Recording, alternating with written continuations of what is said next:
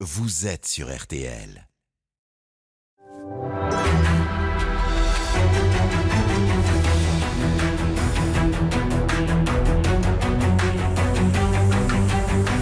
Le grand jury RTL Le Figaro LCI.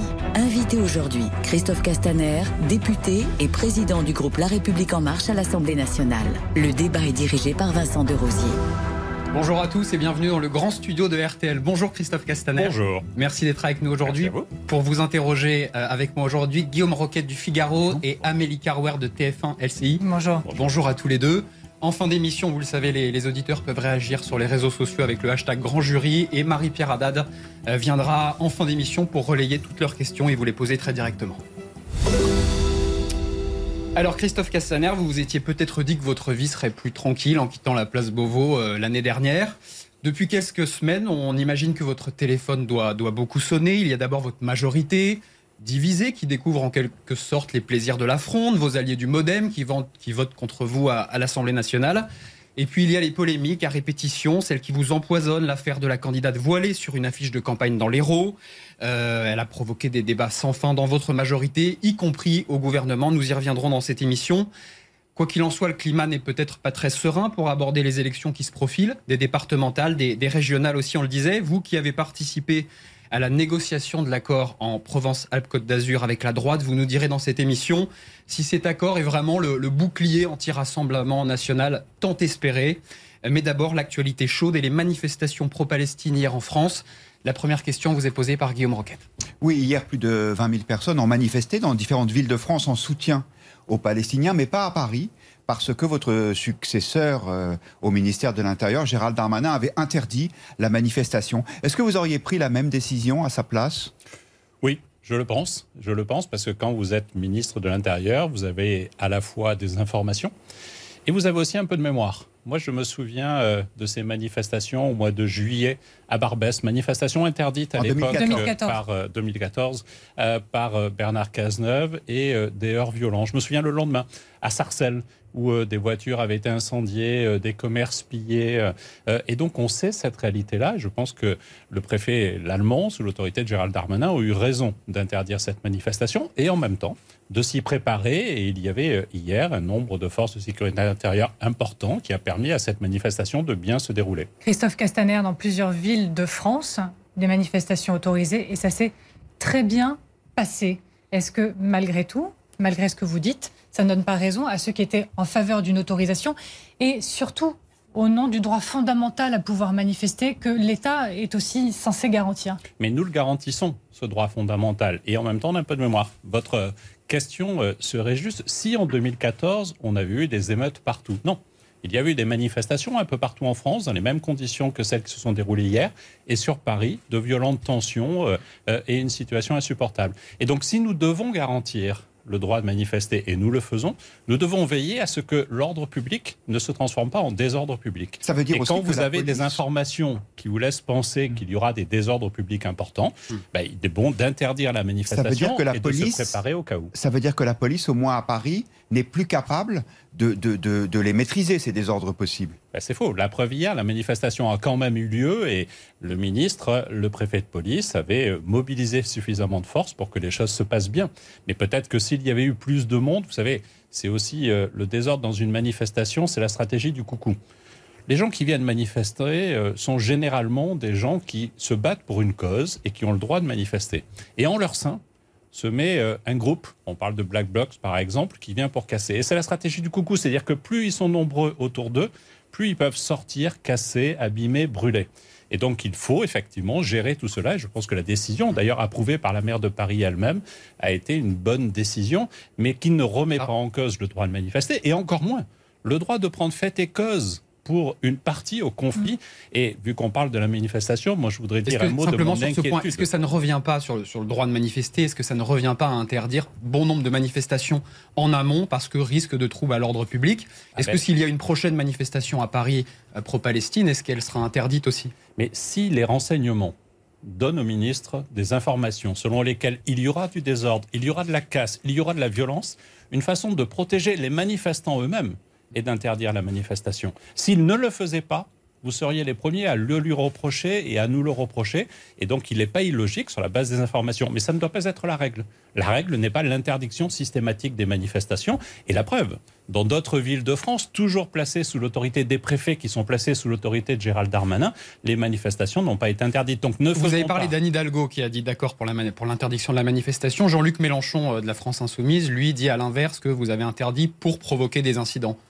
C'est-à-dire que chez Jean-Luc Mélenchon, dire à l'inverse est une coutume, une tradition, un usage constant. Donc là-dessus, il faut lui reconnaître qu'il a de la constance. Je vois bien que Jean-Luc Mélenchon rêve d'importer le conflit qui se passe actuellement euh, entre Israéliens et Palestiniens pour générer du désordre. Qu'est-ce qui vous permet de dire que Jean-Luc Mélenchon veut importer un tel conflit, aussi violent soit-il, au Proche-Orient, ici en France Mais parce qu'il sait très bien que, en alimentant la braise de ceux qui disent pourquoi la manifestation a été interdite, avec les mots qu'il utilise, avec la violence de ces mots, il sait très bien qu'il est un tribun. Son ministère à lui, c'est celui de la parole. Et donc, en utilisant cela, en attisant, effectivement, il prend le risque de diviser un peu plus. Vous dites qu'il veut importer le conflit. C'est une accusation ah, grave. Mais bien sûr, mais, mm. mais, mais parce que c'est une constante. Dans chacune de ses prises de position, on voit bien comment Jean-Luc Mélenchon est celui qui rêve du désordre maximum pour aspirer au pouvoir par des voies que le suffrage universel ne lui a jamais accordées. Pour aller au fond des choses, vous parliez des manifestations de 2014. Il y avait eu à l'époque euh, des slogans anti-juifs, des euh, euh, synagogues qui avaient été menacées. Euh, à votre avis, Jean-Luc Mélenchon prend le risque de, faire exister à nouveau ce genre de dérapage? Vous savez, votre question est pertinente, mais depuis cinq minutes, nous parlons de la manifestation, voire de Jean-Luc Mélenchon. Ce qui est préoccupant aujourd'hui, c'est ce qui se passe entre Israéliens et Palestiniens. On va y venir. Le fait qu'aujourd'hui, donc euh, je ne vais pas être disert sur ce sujet, mais le fait qu'aujourd'hui, euh, euh, il ne s'agit pas d'opposer 9 millions d'Israéliens à 6 millions de Palestiniens. Et c'est ça le cœur du sujet. Il faut tout faire pour éviter mm. que il y ait des désordres dans notre pays. C'est la responsabilité du préfet de police à Paris. Il a pris ses responsabilités. Je pense qu'il a eu raison à la fois de les prendre et à la fois d'organiser cette manifestation interdite et de faire en sorte qu'il n'y ait pas hier d'incident sur Paris. Un dernier mot avant d'évoquer le, conflit sur place. Le, groupe à l'Assemblée, on sait que parfois il y a des positions divergentes. Il était assez d'accord euh, sur l'interdiction de cette manifestation? Le groupe n'a pas à se prononcer sur l'interdiction de la manifestation. Le groupe euh, est un groupe politique. Il y a des débats, on sait qu'il y a des débats. Moi, je n'ai pas participé à ces discussions euh, mm. et je n'ai pas été saisi sur ce sujet. Le vrai sujet de fond est la crise qui se passe au Moyen-Orient. Ça, c'est un sujet politique sur lequel mon groupe travaille. On va venir justement donc sur ce, conflit entre Israéliens et, le Hamas. Le constat est signé de l'émissaire de l'ONU au Proche-Orient. Tirs de roquettes, euh, de missiles et, de part et d'autre. Une guerre à, grande échelle est possible, dit-il. Euh, le conflit a déjà fait au moins 70 morts, principalement des Palestiniens. La vie de dizaines d'enfants a été fauchée. Euh, on a vu hier un, bâtiment des, médias qui a été pulvérisé. la question qui se pose aujourd'hui, Christophe Castaner, c'est quelle est la position de la France et que faut-il faire? Tout doit être fait pour empêcher l'escalade et euh, le risque maximum d'embrasement euh, euh, dont nous savons qu'il est là. il a de nombreuses sources, il a une source historique, il a une source politique, y compris d'ailleurs des conflits politiques qui existent côté palestinien, des tensions hélas traditionnelles entre Israël et la Palestine, et donc nous devons agir. Le président de la République a immédiatement appelé le président de l'autorité palestinienne, il a ensuite appelé le Premier ministre pour tenter d'agir euh, et de faire œuvre de médiation et d'apaiser les esprits. Nous devons tout faire pour apaiser cette situation. parce que... moi Christophe Castaner. Parce que Jean-Yves Le Drian a déjà dit il faut tout faire. Mais ce qu'on ne comprend pas, c'est ce qu'il y a derrière le tout. Il y a les communications, il y a les appels, mais concrètement, après, on avance comment? Ben Vous savez, c'est assez simple. Ça s'appelle la diplomatie. La diplomatie, elle est faite de paroles de liens. Elle n'est pas faite de menaces et encore moins d'interventions militaires. Et donc, si euh, dans votre question, euh, il y a l'idée que la France devrait intervenir sur le site, je ne le pense pas. C'était pas compris dans ma question. Et donc, du coup, on est dans une discussion diplomatique reprise, relayée, c'est un peu prétentieux de dire relayée, non, euh, euh, portée aussi par le président américain Biden, qui a fait la même démarche auprès des deux autorités. Et donc, c'est l'ensemble de la communauté internationale et il faut une grande conférence, français. Il faut, il, faut, une réunion physique. Euh, moi, je n'ai pas à donner de conseils sur ce sujet-là et, ce serait prétentieux de ma part. Mais une chose est sûre, c'est qu'il faut trouver les chemins du dialogue. C'est indispensable. Et si la France peut y contribuer, elle doit y contribuer. Je sais que le président français y est attaché. Mais vous parliez, quand vous parliez simplement des, États-Unis, euh, il y a cette phrase de, Clément Beaune, secrétaire d'État aux Affaires étrangères, qui dit que les États-Unis ont les principaux leviers diplomatiques. Qu'est-ce que ça veut dire que la France, euh, l'Europe est, impuissante ou doit attendre que les États-Unis fassent le boulot? Entre les principaux leviers et l'impuissance, il y a une marge. Chacun doit être à sa place, mais chacun sait l'influence, mhm. influence notamment financière, qui existe entre les États-Unis et Israël. Et donc oui, le président américain a des moyens de pression, euh, mais nous devons pas négliger les nôtres aussi. Euh, et euh, nous savons les liens qui unissent la France avec Israël, mais aussi mhm. l'attachement de la France à soutenir l'autorité palestinienne quand elle est menacée. Mais est-ce que dans ce conflit, la France doit renvoyer dos à dos les deux protagonistes dans une forme de neutralité ou est-ce que vous considérez qu'il y a une responsabilité plus grande dans ce qui se passe actuellement des Palestiniens ou d'Israël?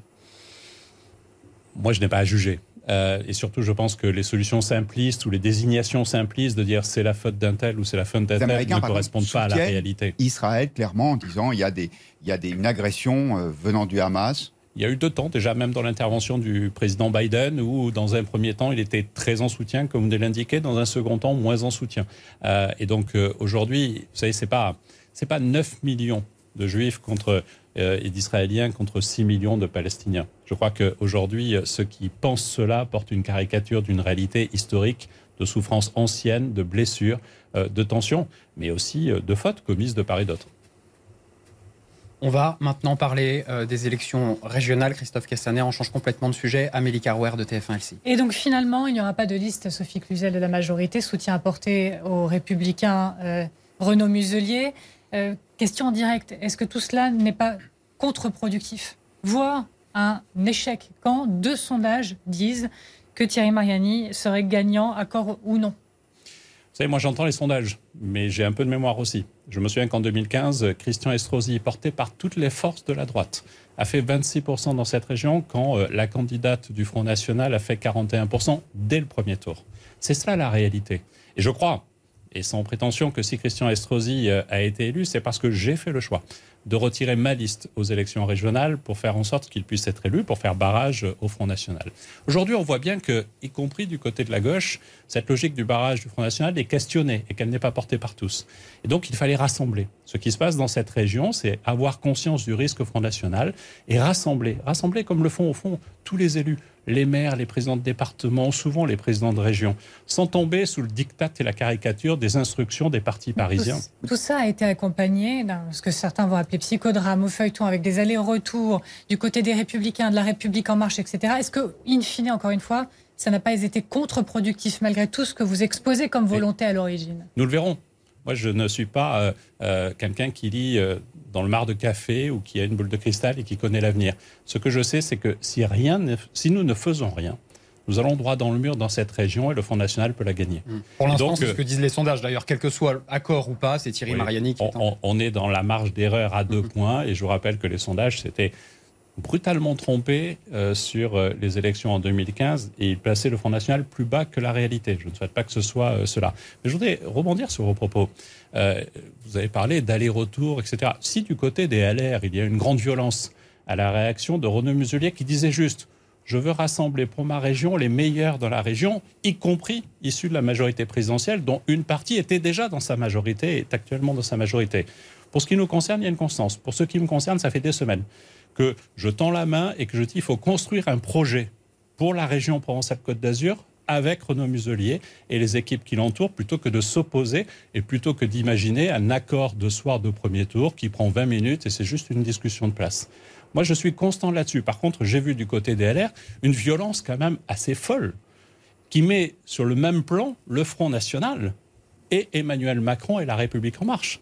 Il y a aujourd'hui dans ce pays et chez les LR deux droites irréconciliables. Une qui est totalement tournée vers le Front National et qui commet cette erreur, erreur politique, républicaine, de considérer qu'il faut mettre au même niveau. Non, mais l'accord n'a pas échoué parce que Renaud Muselier. A été modifié, édulcoré, disons. Renaud Muselier, vous savez, il n'y a, pas d'accord qui était discuté avant que les instances nationales, les commissions nationales d'investiture, les bureaux politiques euh, et euh, Christian Jacob euh, réunissent tout ce petit monde pour dire mon Dieu, c'est terrible, il n'en est pas question parce que la République en marche serait le diable. Mais où est-on? On parle justement d'un risque d'élection du Front National et ils s'en fichent.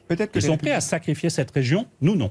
Que les Républicains ont réagi comme ça, en disant mais c'est un cadeau empoisonné fait à Renaud Muselier, le, retrait de la liste En Marche, parce que ça va donner le sentiment aux électeurs que LR et En Marche c'est la même chose puisqu'ils font qu'une seule liste. Mais c'est ce qu'on fait dans nos communes depuis des années. Et quand on, demande à nos électeurs euh, comment ils ressentent cela, ils le trouvent plutôt bien.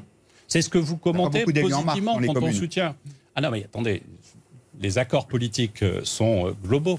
Dans euh, ma commune de Fort-Calquier, le maire est issu du LR et il a sur sa liste des gens qui étaient mes adjoints quand j'étais maire de cette commune. Il a des gens qui ont adhéré à la République en marche dans sa liste mm. et ça fonctionne bien. Et vous mettez en cause la direction de LR pour bien comprendre Vous visez Éric Ciotti, c'est Christian Jacob ah ben, Éric Ciotti est président de la CNI, dont on découvre dans la presse, et on en a peu parlé, qu'il y a quelques années, il avait fait une sorte de deal avec le Front National pour être réélu. Donc lui aussi, il a de la constance.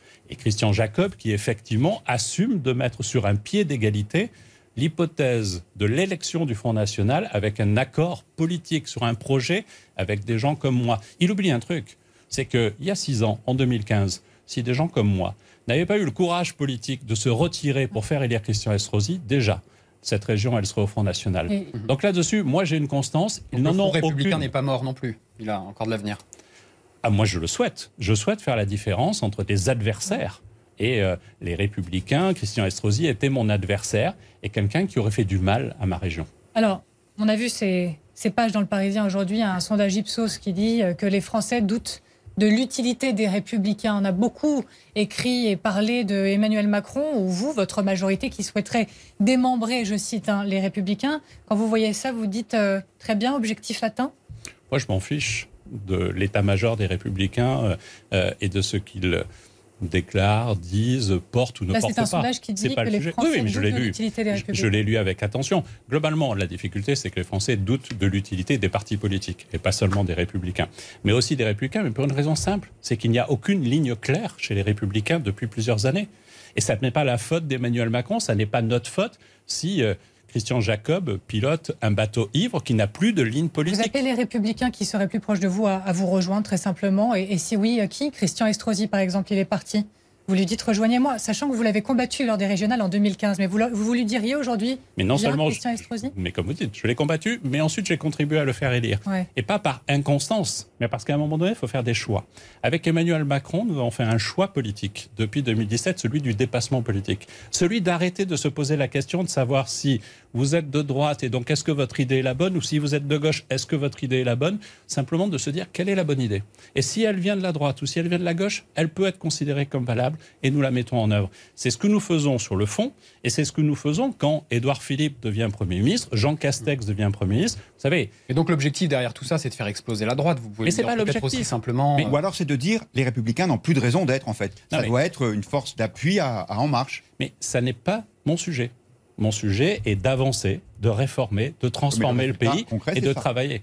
Ah oui, d'accord. Enfin, c'est pas la faute du président Emmanuel Macron ou c'est pas notre faute si aujourd'hui les républicains sont faibles. Moi, je veux bien qu'on nous reproche d'avoir fait en sorte que M. Bellamy fasse 8% aux élections européennes pour les républicains, mais je voudrais quand même qu'on se rappelle que c'est plutôt un peu leur faute. Et je pense que sur ce sujet fondamental d'être incapable de faire la différence entre un républicain, Emmanuel Macron, et Marine Le Pen et le Rassemblement national, je pense effectivement qu'ils perdent leurs électeurs.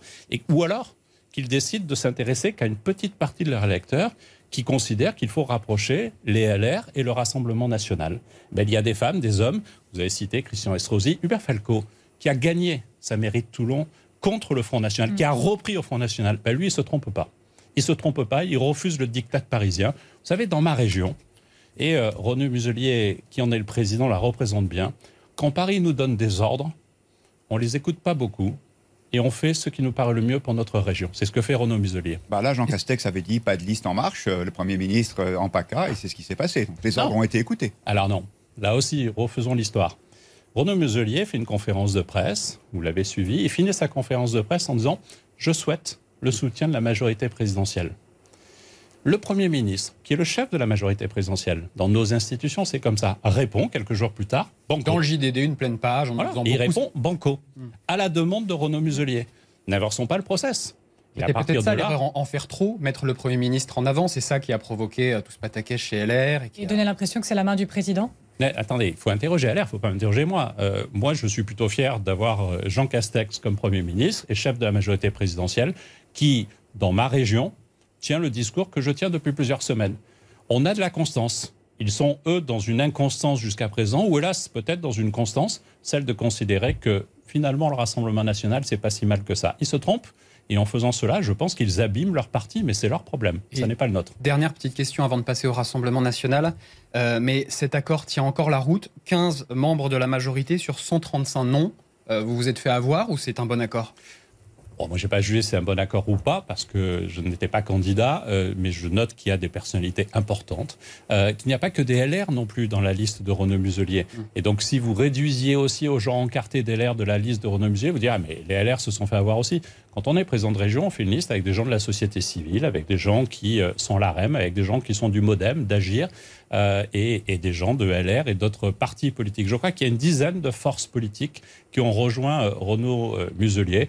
Je pense à Christophe Madrol, par exemple, qui est un écologiste connu euh, dans notre région, qui était ma tête de liste quand j'étais candidat en Provence-Alpes-Côte d'Azur pour euh, le département des Bouches-du-Rhône et qui a rejoint euh, aussi Renaud Muselier. Et donc, ce n'est pas une approche comptable. Ce n'est pas ni un accord d'appareil, ni une approche comptable. Ce sont des femmes et des hommes qui veulent tout faire pour continuer à faire progresser ma région. On va évoquer une affaire qui empoisonne le, Rassemblement national depuis plusieurs mois avec vous, Guillaume Roquette. Oui, c'est l'affaire euh, des euh, attachés parlementaires au Parlement européen. Euh, il y aurait eu un détournement de fonds. un rapport de police évoqué ce matin par le JDD fait état de 6,8 millions d'euros détournés, donc de fonds européens, pour financer euh, ces attachés parlementaires qui auraient en fait travaillé pour le parti et notamment pour Marine Le Pen. Alors est-ce que vous considérez que cette affaire euh, discrédite celle-ci pour 2022 euh, D'abord, il y a une pièce qui est produite, qui est une pièce judiciaire, de la police judiciaire, sur laquelle moi, je n'ai pas à me prononcer. Mais ce qu'on voit bien, c'est que manifestement, Marine Le Pen et le Front National ont un problème avec l'argent public. et elle a réussi à mettre en faillite le Front National. ils ont vendu le siège, changé de siège ont été obligés de faire appel à des financements russes pour euh, faire survivre le Rassemblement national. Le Rassemblement national a une condamnation devant la justice russe pour devoir rembourser ces sommes. Finalement, c'est assez bien fait. Les Russes ont décidé de reporter à 2028 le remboursement. Elle disait que parce euh, que les banques françaises ne voulaient pas lui ah, prêter l'argent et que donc elle a dû emprunter en Russie. Elle, a raison, parce qu'une banque française n'aurait pas dit bah, finalement, vous ne pouvez pas payer, tiens, on attend 2028. Parce que sinon, il y a beaucoup de Français qui adoreraient ça. Un financement russe est-ce que du coup, ça ne doit pas nous interroger pour savoir comment se fait-il que ce parti aujourd'hui soit financé par l'étranger mm. C'est le parti de l'étranger en cela euh, sur le financement. Mais plus globalement, on voit qu'elle a mis le Front National en faillite et je ne sais pas si c'est ce qu'elle veut proposer pour le pays. Une chose est sûre, c'est que moi, je ne veux pas que la France soit en faillite et je pense qu'elle est très mauvaise comptable et qu'elle mm. confond assez facilement l'argent public et que de l'Europe, ce qu'elle n'a aimé, c'est que prendre de l'argent pour faire fonctionner son ambition politique. Elle aura l'occasion de, de vous répondre, mais déjà, elle a réagi à la une du, JDD aujourd'hui. Et notamment, elle dit, Marine Le Pen, rien de neuf sous le soleil, sauf peut-être de bons sondages en vue. Elle y voit en gros la fébrilité, votre euh, fébrilité, celle du gouvernement de la majorité, parce qu'elle est en bonne position pour 2022. Vous êtes journaliste et vous êtes en train de m'expliquer que c'est ma fébrilité ou celle du gouvernement qui fait que le JDD fait sa une sur le sujet. Alors, je vais ça, reprendre. Ça, me surprend parce que, c'est le discours que tient Marine Le Pen je pense que mes propos ont été assez clairs. Je vous ai dit que Marine Le Pen avait répondu au JDD. Je vous ai cité ses propos. Et donc, je ah, vous dis. Je reprenais votre question. Et, donc, je vous dis que pour elle, elle y voit de la fébrilité de votre part face à ces résultats. Mais est-ce que vous pensez que c'est crédible une seconde? Celle qui, de façon la plus systématique possible, a fui les convocations judiciaires en opposant son immunité parlementaire chaque fois qu'elle a pu le faire. C'est ça la réalité. Peut-être que si elle avait contribué à accélérer la justice, la décision aurait déjà été rendue. Et si elle est innocente et si elle n'a pas commis cela, euh, ben, du coup, il n'y aura pas de problème. Mais ce que je sais, c'est que déjà, les institutions financières européennes l'ont condamnée à rembourser des sommes importantes. Et comme elle ne le faisait pas, ils ont prélevé sur son indemnité de député européen. Et ça tombe bien, la dernière fois, elle ne s'est pas représentée, elle est députée française, et donc l'Europe ne peut pas prélever sur ses indemnités de députée française. Vous savez, Madame Le Pen, elle s'est cumulée les indemnités et les ressources. On le voit sur l'Europe. Vous savez que c'est une des rares chefs de parti qui touchait 5 000 euros par mois comme chef de parti. J'ai été délégué général de la République en marche. J'ai été délégué général bénévole de la République en marche. Et je suis parlementaire, j'ai mon indemnité. Madame Le Pen cumulait son indemnité de député avec ses 5 000 euros. Entre autres choses, elle était conseillère régionale aussi. Et l'indemnité de conseiller régional. Il y a un moment donné, il faut arrêter de vouloir politiser ses mauvaises habitudes avec l'argent public. Euh, Je pense que ma question était, était claire, encore une fois. Le, vice-président du, Rassemblement national, Jordan Bardella, vous, vous, fait des reproches aussi. Il demande à Jean Castex d'appeler ses ministres à la retenue. Euh, il vise notamment euh, Éric Dupont-Moretti ou Olivier Grégoire, qui ont qualifié Marine Le Pen d'ennemi à abattre, euh, ou l'objectif de chasser le Rassemblement national. C'est de la provoque ou est-ce que c'est le ton juste pour parler du Rassemblement national?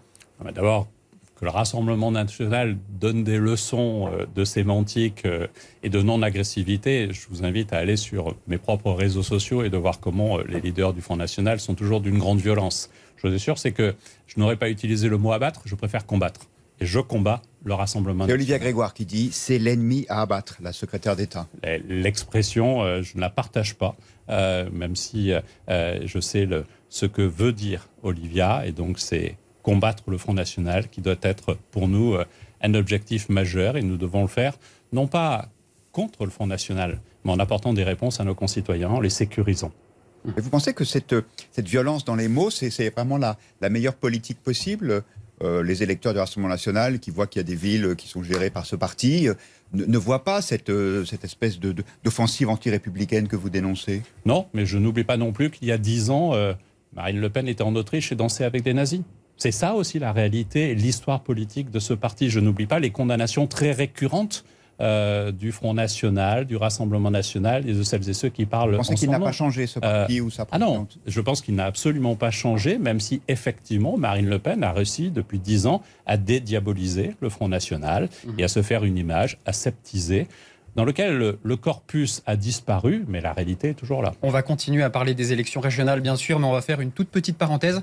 Vous parlez breton ou pas, Christophe Castaner Je ne parle pas breton. Très bien. je, parle peu le provençal, c'est dommage. je comprends. Alors c'est dommage, mais c'est quand même la question express. Le grand jury, la question en plus. Des Madnor à Outro Castaner. Bonjour Monsieur Castaner, je suis Rémi Toulat, président de l'US Brace en Bretagne. Comme vous le savez, l'UNESCO a déclaré nos langues régionales en danger. Partant de ce constat, le député Paul Molac a construit et déposé une loi pour la protection et la promotion donc de ces langues dites régionales. Cette loi a été adoptée à une large majorité le 8 avril dernier à l'Assemblée nationale, notamment par une centaine de députés de votre famille politique. C'est donc avec stupéfaction que nous avons appris que une minorité de députés, toujours de votre famille politique, ont saisi le Conseil constitutionnel pour contester la légalité de l'un des articles. Ma question est la suivante.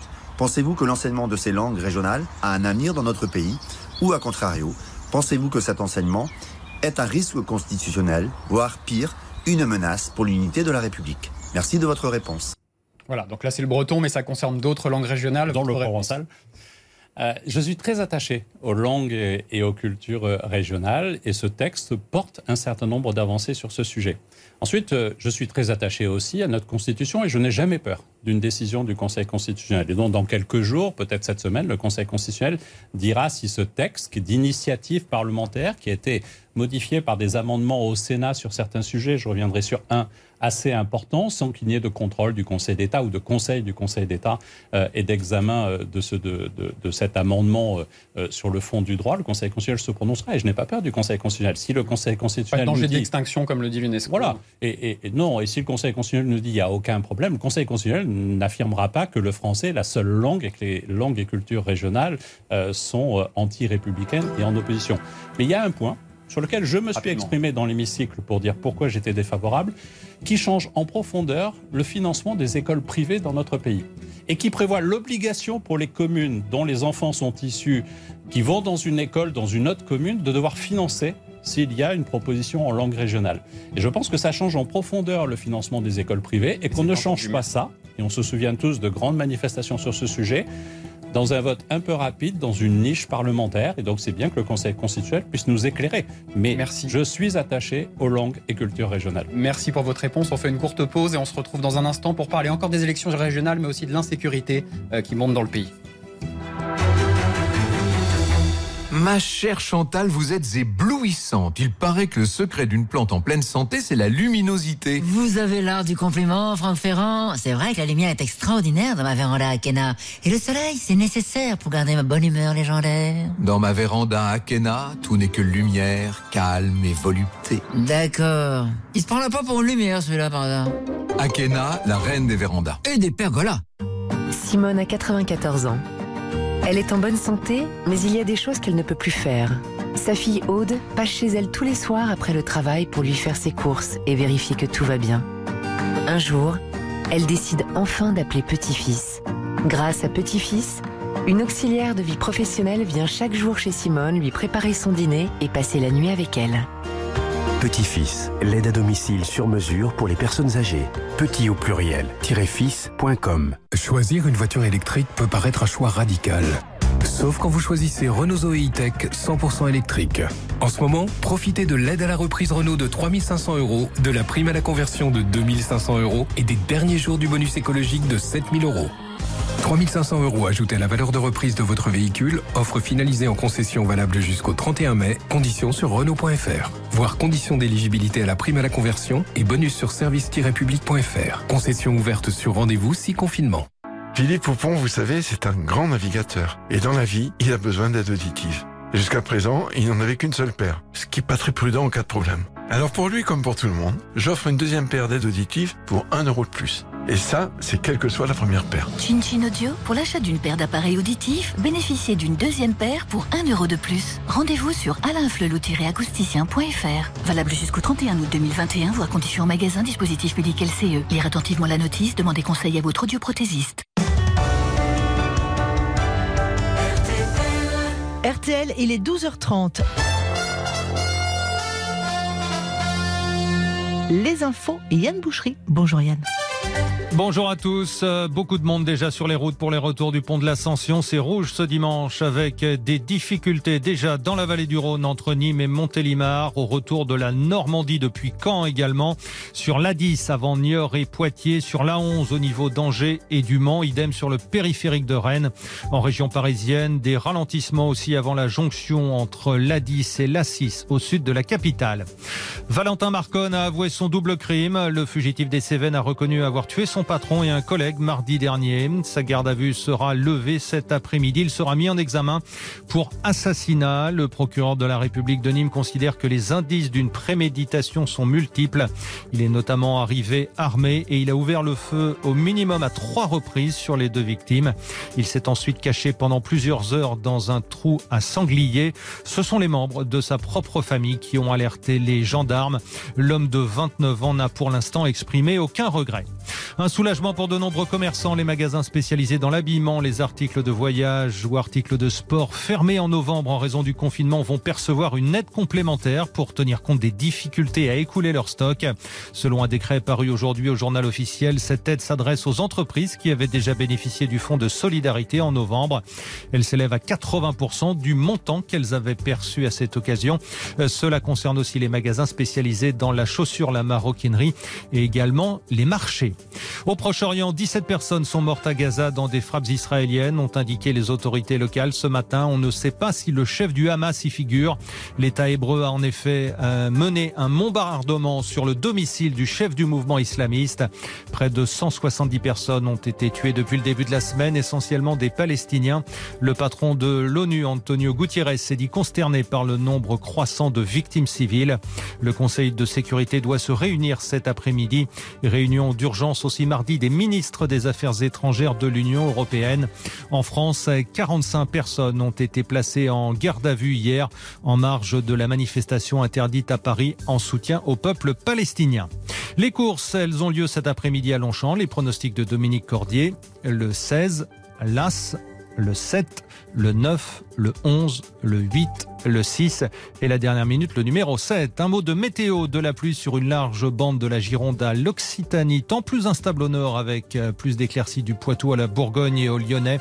La Méditerranée restera au sec, mais il y aura du vent. Les températures iront de 13 à Brest à 25 degrés à Nice.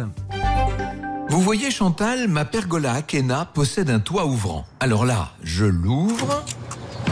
Ok, Franck Ferrand. Et moi, je la ferme. Euh, non mais j'aimerais l'ouvrir pour vous montrer. Oui, oui, ouvrez. Je disais juste que pour une fois, je la ferme et j'admire. Akena, la reine des vérandas. Et des pergolas. Philippe Poupon, vous savez, c'est un grand navigateur. Et dans la vie, il a besoin d'aide auditive. Jusqu'à présent, il n'en avait qu'une seule paire, ce qui n'est pas très prudent en cas de problème. Alors pour lui comme pour tout le monde, j'offre une deuxième paire d'aides auditives pour 1 euro de plus. Et ça, c'est quelle que soit la première paire. Chin Chin Audio, pour l'achat d'une paire d'appareils auditifs, bénéficiez d'une deuxième paire pour 1 euro de plus. Rendez-vous sur alainflelou-acousticien.fr. Valable jusqu'au 31 août 2021, voire conditions en magasin, dispositif public LCE. Lire attentivement la notice, demandez conseil à votre audioprothésiste.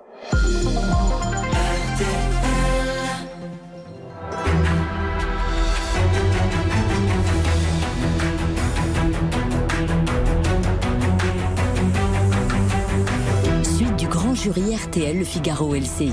Invité aujourd'hui, le député et président du groupe La République En Marche à l'Assemblée nationale, Christophe Castaner. Le débat est dirigé par Vincent de Rosier. Voilà, de retour dans le grand studio de RTL, nous parlions à l'instant des, des, élections régionales. Il y a un autre combat que vous menez contre le Rassemblement national dans la région des Hauts-de-France. C'est Amélie Carouer qui vous interroge. Oui, cinq ministres hein, sur place pour faire euh, campagne. Certains parlent d'une démonstration de force, euh, tout simplement. Pourquoi? Pourquoi ce qui serait, vous qualifierez vous-même les faits, une démonstration de, force Et est-ce que cette arrivée ne fragilise pas d'abord Xavier Bertrand? C'est ce qu'il pense, lui, il le dit dans le JDD aujourd'hui. Oui, j'ai lu dans le JDD, tout comme je me souviens de Xavier Bertrand qui, en 2015, euh, au moment où il est élu, grâce au retrait de la liste de mon collègue Saint-Ignon euh, à l'époque, il est élu et il dit J'ai changé, je ne serai plus le même homme, je sais comment j'ai gagné, euh, ça n'est pas ma victoire, la main sur le cœur. Et on voit aujourd'hui le même Xavier Bertrand qui manifestement n'a pas beaucoup changé, nous dit ma liste du premier tour euh, ne changera pas, j'ai déjà déposé la liste du second tour, ce qui est juridiquement faux, euh, et donc je ne changerai rien. C'est parce qu'il est candidat? Oui, à la présidentielle. Ouais. Ben oui, clairement. Mmh. Euh, oui, parce qu'il nous dit premier tour c'est fait, deuxième tour je changerai rien. Il est déjà dans le troisième tour. Le troisième tour c'est quitter les Hauts-de-France, euh, et donc c'est son objectif. Donc voilà, c'est ça la difficulté. Et donc euh, les reproches qu'il nous fait, il a tort de les faire. Nous conduisons une liste avec des femmes, des hommes et des ministres qui sont investis sur le terrain. Et il y a la particularité de l'engagement d'Éric Dupont-Moretti dans le département de Marine Le Pen pour combattre Marine Le Pen et le Front National pas Xavier Bertrand, mais Xavier Bertrand est un adversaire dans cette élection régionale. Il le souhaite aussi.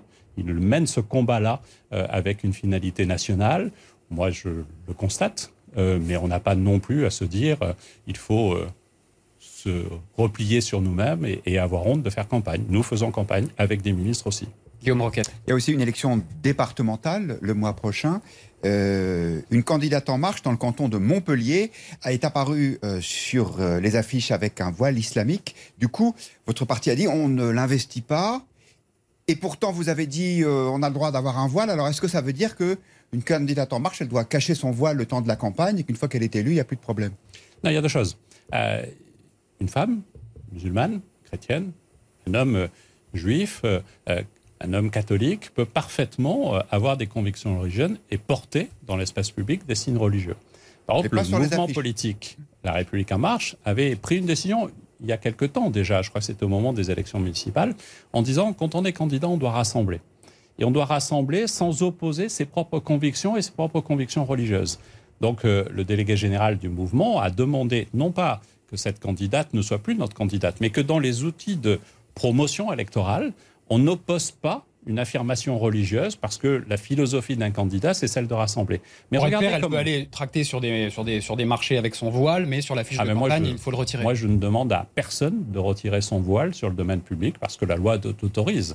C'est un peu euh, hypocrite quand même, c'est-à-dire de dire non, le voile, ça va euh, dans la vie, mais ça va pas sur une affiche. Pourquoi il faut dire que le voile, ça va pas Moi, je considère qu'il y a une religion qui euh, a un signe euh, qui est euh, la croix. Il y en a une autre, ça peut être la kippa, une autre, ça peut être le voile. Et je ne veux pas avoir un discours qui dit tout signe religieux dans l'espace public est interdit. Ça n'est pas la laïcité. La laïcité, c'est garantir le droit de croire et le droit de ne pas croire. Ensuite, regardez comme les choses ont évolué. Il y a une dizaine d'années, une candidate du NPA avait mis un voile toute la classe politique à ce moment-là avait été unanime. Toute, y compris Jean-Luc Mélenchon, avait dit non quand on fait une candidature, quand on porte une campagne, on rassemble, on n'oppose pas par une affirmation, euh, quelle qu'elle soit, qui peut euh, susciter une tension. Et c'était unanime. Et aujourd'hui, on s'interroge. Moi, je crois que les choses sont assez simples. Chacun a le droit, et on doit défendre ce droit à une expression religieuse. Par contre, je pense que dans euh, la campagne électorale, dans les outils de communication officiels qui sont remboursés par l'État, assumer le respect de la laïcité, est une bonne chose. Et vous ne tenez pas le même raisonnement pour l'enceinte du conseil départemental, par exemple, si cette femme est élue, au nom du respect de la laïcité? Bah, Alors, je vais vous dire, euh, dans la loi euh, sur les valeurs de la République, nous avons adopté un amendement, et on verra euh, s'il chemine et s'il aboutit, qui prévoit notamment pour les municipalités où vous êtes des fois représentant de l'État et des fois représentant de la municipalité où vous êtes, qui prévoit que dans ce cadre-là, on ne doit pas porter de signes religieux. Euh, et donc, je pense que dans l'expression institutionnelle, vous ne devez pas porter de signes religieux, mais la loi aujourd'hui ne l'interdit pas. Et donc, moi, il ne m'appartient pas de faire la police au sein d'une instance comme un conseil départemental. On va parler maintenant d'insécurité, Christophe Castaner, et vous, l'ancien ministre de l'Intérieur. Il y a eu le, meurtre d'Éric Masson à Avignon, bien sûr. Dans la nuit de jeudi à vendredi, dans la Loire, un brigadier chef de 51 ans a reçu une bouteille euh, dans la tête alors qu'il intervenait pour un, contrôle, un tapage nocturne. Euh, on a l'impression que cette, violence est devenue banale. Non, heureusement qu'elle n'est pas banale parce qu'elle est insupportable et qu'elle est très grave. Et, on en parle beaucoup et on en a beaucoup parlé et c'est bien ainsi.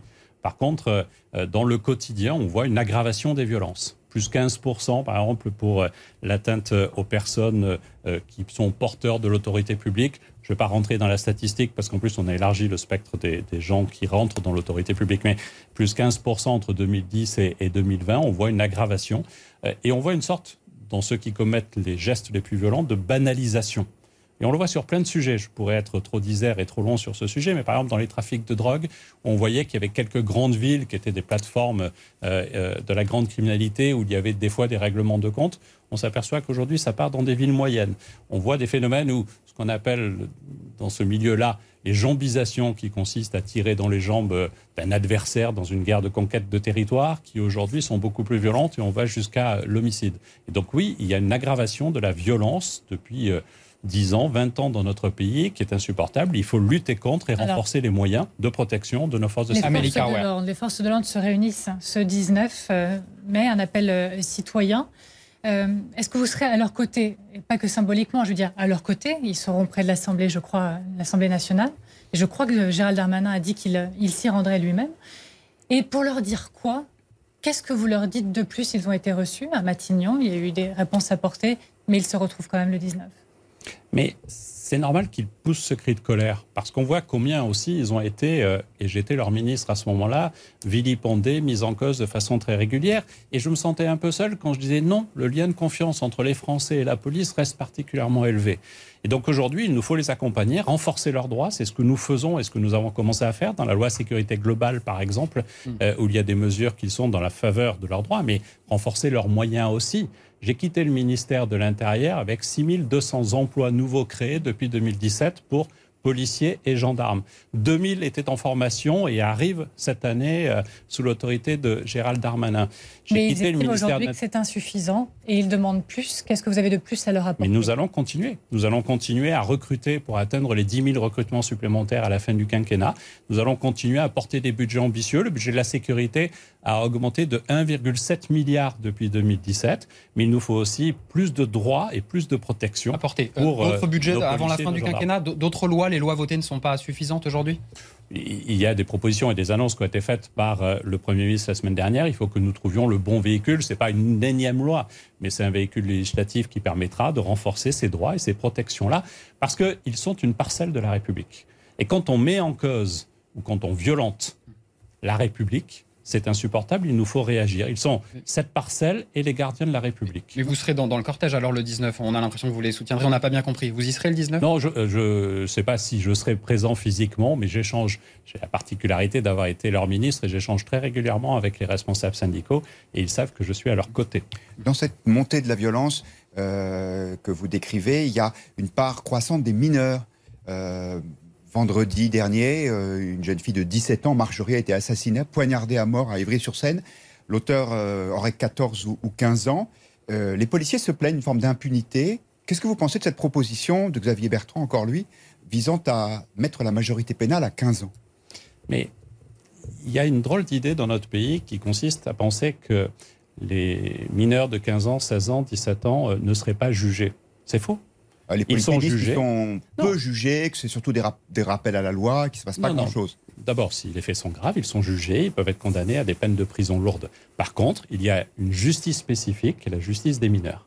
Parce qu'effectivement, on considère qu'on n'appréhende pas un mineur délinquant de la même façon que quelqu'un qui a 40 ans. Elle est globalement moins sévère, cette justice. Et, et, vous avez raison, elle est globalement moins sévère, notamment parce que le quantum de peine peut être dans certains cas diminué par deux, euh, et, et, et, que le juge prend en compte le fait que quand on entre dans la délinquance, la prison n'est pas la meilleure façon de faire en sorte que vous ne poursuiviez pas. On sait tous que la prison peut être criminogène, et quand vous avez un gamin de 15 ans, de 16 ans, mais quand il commet un fait grave, il faut qu'il soit sanctionné. Et là-dessus, ma main ne tremble pas et je suis extrêmement ferme.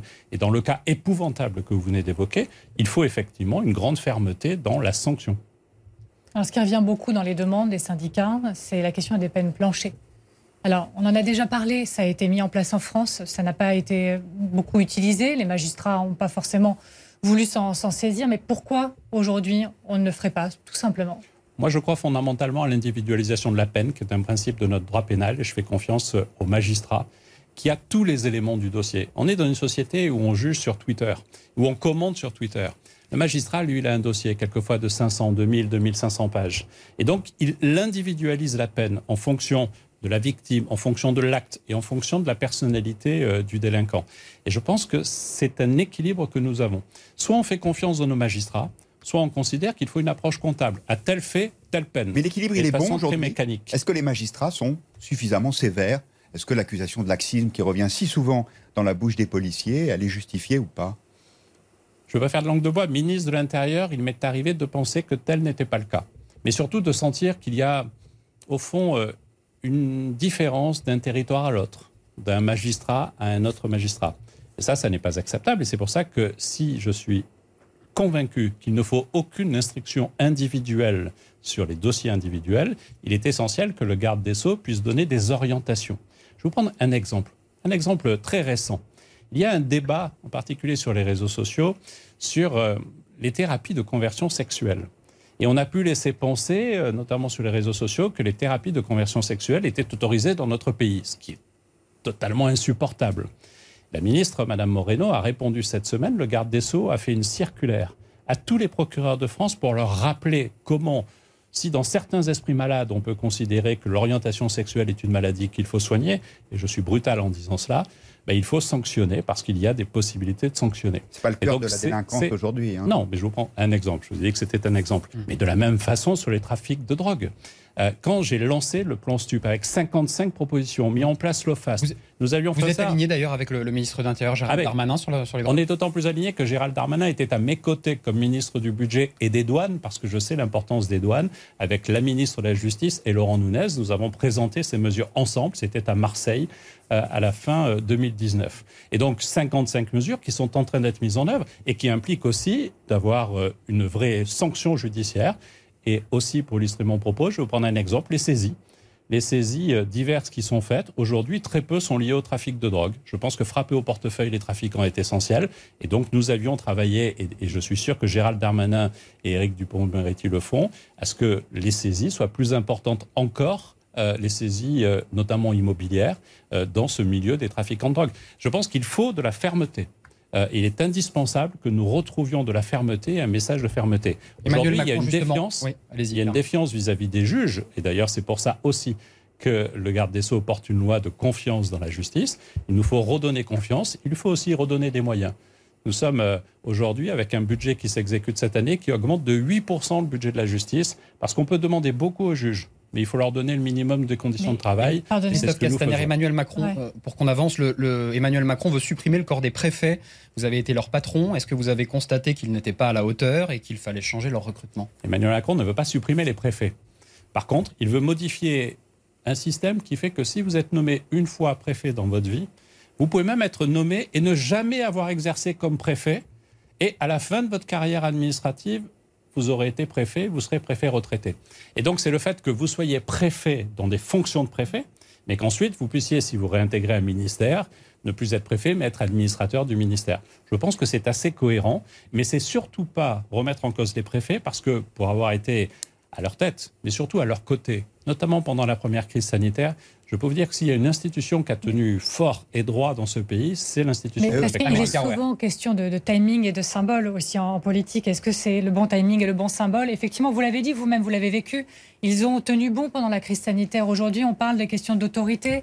Et du coup, est-ce que c'est bon moment pour remettre en question, même s'il s'agit de réformer? D'autant qu'ils sont très critiques, euh, les préfets, même s'ils sont soumis au devoir de réserve. Une réponse courte, vous. Vous avez raison, ils sont d'un naturel inquiet. Euh, moi, je crois que oui, c'est le bon moment, parce que sinon, on considère qu'on arrête de transformer, de réformer ce pays. Euh, l'élection présidentielle a lieu dans un an un peu plus d'un an.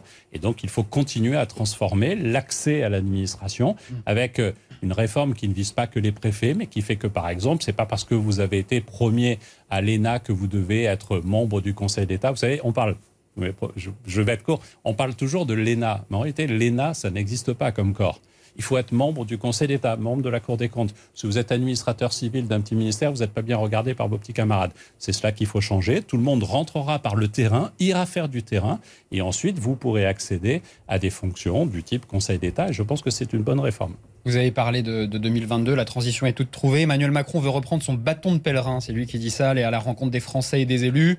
Euh, bon, c'est le lancement de sa, campagne? Non, c'est la volonté de continuer à être en phase, à l'écoute du terrain. Euh, vous vous rappelez euh, ces réunions qu'il avait faites avec les maires dans un premier temps, puis avec des concitoyens, avec des jeunes. Je me souviens d'une réunion à Gréoux-les-Bains dans mon grand département. Débat, deux, alors. après, oui, c'est une suite aussi de cette volonté d'être au plus près du terrain. Le président de la République sait qu'il est difficile de garder ce lien constant avec le terrain et reprendre comme vous l'avez dit, son bâton de pèlerin, c'est aller au plus près du terrain, trouver les forces vives, et surtout celles et ceux qui, au quotidien, mettent en œuvre le plan de relance. Mhm. C'est bien de lancer sa campagne aussitôt. C'est pas lancer sa campagne, c'est être président de la République. Mhm. D'accord. Vous avez une recommandation pour son entrée en campagne Janvier, février, le plus tard possible? Il m'arrive d'avoir des recommandations, mais je les garde pour le président de la République. Très bien. On va passer à question express. Le grand jury. Question express. Alors des questions courtes. Vous êtes pour, vous êtes contre. Vous avez le droit bien sûr d'expliquer euh, ensuite votre position. La PMA euh, pour toutes, pour les femmes seules et les, couples de lesbiennes. Le texte a été un peu oublié. Il a été promis en 2018. C'est un sujet pour des milliers de femmes. Vous êtes pour ou contre avant la fin du quinquennat? On ne sait plus vraiment où il est ce texte. Pour. Mais pour, et je vais aller plus loin, et, et je vous le dis, je pense qu'avant l'été, même d'ici un mois, ce texte sera adopté et nous pourrons faire en sorte qu'il puisse y avoir euh, euh, les premières PMA. Au vous le pensez, vous le pensez ou vous l'affirmez C'est important pour les, gens qui sont concernés Je ne veux pas présupposer du vote qui aura lieu à l'Assemblée, mais je ne doute pas du vote de la majorité présidentielle.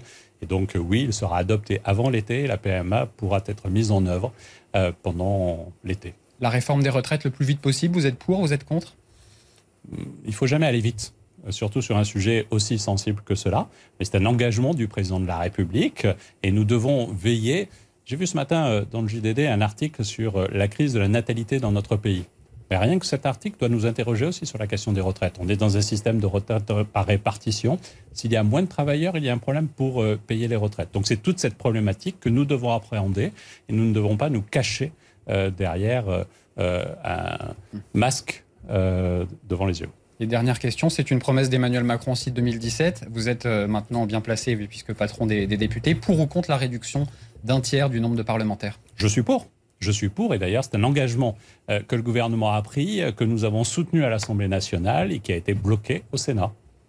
Merci. Et Marie-Pierre Haddad nous a rejoint pour Question Net. Bonjour. Bonjour à tous, bonjour Christophe Castaner. Bonjour. Alors il y a eu plusieurs commentaires sur le pass sanitaire, notamment ce qui s'est passé à l'Assemblée nationale. Donc les députés ont voté dans un premier temps contre, le vote a été ensuite réorganisé, ce qui est réglementaire. Et finalement, le pass sanitaire a été voté. Donc pour Victoria et Christian, la démocratie, là, n'a pas été respectée. Ils ont l'impression d'avoir assisté à une tambouille politique.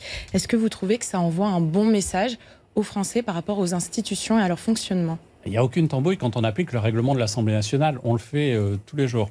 Vous savez, deux semaines avant ou dix jours avant, l'article 2 de cette loi a été supprimé en commission. Puis l'article 2 de cette loi a été rétabli dans l'hémicycle. Et vous savez, le plus étonnant, c'est qu'on parle du pass sanitaire. En fait, ce qui n'a pas été voté et qui a été modifié ensuite, ce n'est pas le pass sanitaire, c'est la durée de la fin de l'état d'urgence, de la sortie provisoire de l'état d'urgence. Et au lieu de fin octobre, on a négocié avec le modem. Je l'ai fait avec Patrick Mignola fin septembre. Et donc le fait que ça se soit fait en deux temps, avec un débat organisé en pleine nuit, pour vous, ça pose pas de problème C'est vraiment ça qui a accroché. On a, fini un peu tard à minuit, mais comme euh, tous les jours en session. le modem est toujours votre allié, rassurez-nous. On ne sait pas si on doit y voir la patte de François Bayrou. Enfin, c'était en plein hémicycle. ça, je ne sais pas, mais il y a eu un coup de gueule, appelons ça comme ça. Euh, mais c'est assez classique. Et la loi a été votée. Elle a été votée par le Modem. Et le pass sanitaire a été voté par le Modem. Et nous avons même rétabli l'article 2 que le Modem avait contribué à supprimer en commission. On l'a rétabli. Ils l'ont voté dans l'hémicycle. Le Modem est toujours votre allié Oui donc, tout autre sujet, Emmanuel Macron pourrait renoncer à faire entrer la dépouille de l'avocate Gisèle Halimi au Panthéon. Donc, en raison de ses prises de position pendant la guerre d'Algérie, les militantes féministes s'insurgent. Est-ce que, d'après vous, Gisèle Halimi doit entrer au Panthéon ou pas? Je, pense, mais je n'ai aucune information sur ce sujet. Donc, ma réponse ne doit pas être interprétée comme alimentant. Euh, mais en tout cas, vous, vous le souhaitez. Ah, je, pense qu'il faut regarder euh, l'histoire en face et nos femmes et nos hommes du FLN pendant la guerre d'Algérie. Je sais, non, mais il faut regarder les femmes et les hommes qui ont fait notre histoire euh, dans toute leur profondeur. Je me souviens du débat sur Colbert, euh, qui effectivement a eu parti pris euh, à l'esclavagisme. et donc, je crois qu'il faut assumer cela et qu'il ne faut pas tout jeter. Mais il faut avoir le courage de regarder son histoire. On a tous, tous, et même Madame Alimi, une part d'ombre, une part de lumière. Mais il y a des femmes et des hommes qui ont une part de lumière plus forte que d'autres. Pour revenir rapidement sur la situation sanitaire, euh, les applications Covid Tracker et Vitmados, pardon, sont rentrées un peu dans le quotidien des Français qui cherchent à se faire vacciner. Et un député de votre majorité, François Jolivet, propose que l'ingénieur qui en est à l'origine, Guillaume Rosier, eh bien, reçoive la Légion d'honneur. Est-ce que vous êtes pour là? Je n'ai pas d'avis sur la Légion d'honneur. Par contre, ces applications sont super. Et c'est aussi parce que nous travaillons aujourd'hui dans la transparence, dans l'open data de l'État, et c'est aussi une réforme que nous avons conduite, que ces applications peuvent fonctionner. Est-ce qu'il lui faut ou pas la Légion d'honneur? Il ne m'appartient pas d'avoir un avis sur, sur ce sujet, mais surtout je lui dis merci euh, à lui. Et justement, une, toute petite question supplémentaire vaccination. Les Français devront s'adapter cet été, choisir leur date de départ en vacances en fonction de leur rendez-vous. C'est les recommandations du gouvernement. Euh, vous pensez que les gens vont renoncer à leurs vacances pour faire vacciner? Est-ce qu'il faut prévoir plus de doses pour les villes touristiques? Non, mais là, la recommandation, c'est de s'adapter en fonction du rendez-vous que vous avez et normalement, peut-être même pour le deuxième vaccin pour être plus serein. Donc oui, si vous pouvez vous adapter, faut vous adapter euh, parce que c'est aussi la façon de se protéger, de protéger sa famille et de protéger votre environnement. Mhm. J'enchaîne sur un autre sujet qui a beaucoup interpellé les internautes. Ça concerne François Bayrou. Donc, pour sauver le modèle social français, François Bayrou propose d'avoir plus d'enfants et d'accueillir plus de personnes d'autres pays. Et c'est surtout cette dernière partie qui a un peu fait tiquer les internautes. Ils ne comprennent pas cette idée et ce rapport avec l'immigration. Est-ce que vous, vous trouvez que c'est une bonne idée? Je n'ai pas lu la note. J'ai lu euh, l'article de presse ce matin, donc j'attendrai de lire la note avant d'avoir un avis.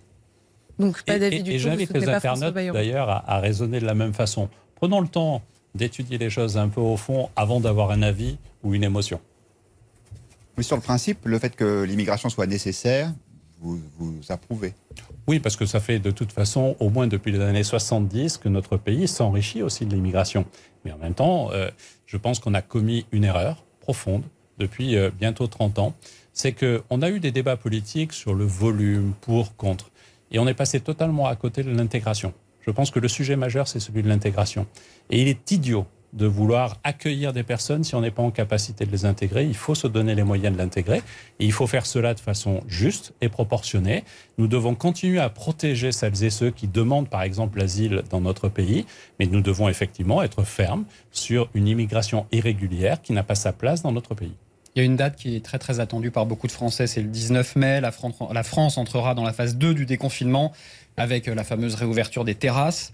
Euh, Jean Castex a dit qu'on était en train de sortir durablement de la crise sanitaire. Euh, le Conseil scientifique fait part de ses inquiétudes, d'un risque de quatrième vague. vous le craignez le, plan est sans faille selon vous? Il faut être honnête. On a organisé une sortie de crise prudente, accompagnée, organisée. Mais elle ne garantit pas le fait qu'il n'y aurait pas de retour de crise sanitaire.